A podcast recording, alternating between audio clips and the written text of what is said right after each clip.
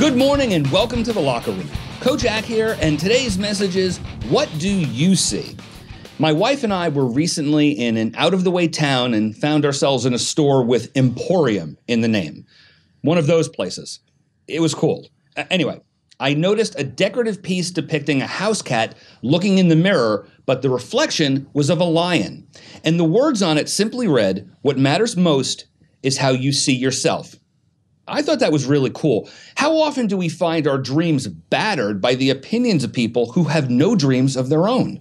How many times will we take being discouraged before giving up?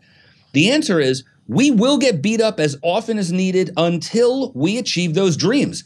Everywhere we look are examples of athletes, artists, and performers who were likely told they were too big, too small, too this, or too that to make it big in their chosen field. But what average people just don't understand is that it should never matter what the other person sees. The only thing that matters is our commitment to our goals, regardless of how daunting they may seem to others. Critics make themselves feel better about not chasing their dreams by making others feel like they can't. Imagine what the world would have lost had Christy Brown, the artist who wrote My Left Foot, been committed to a hospital for cerebral palsy like many people urged his parents to do. How many people have overcome all kinds of physical challenges to do the amazing?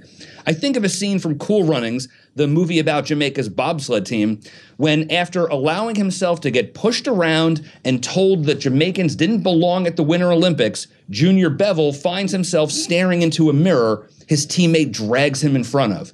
What do you see? His teammate says insistently.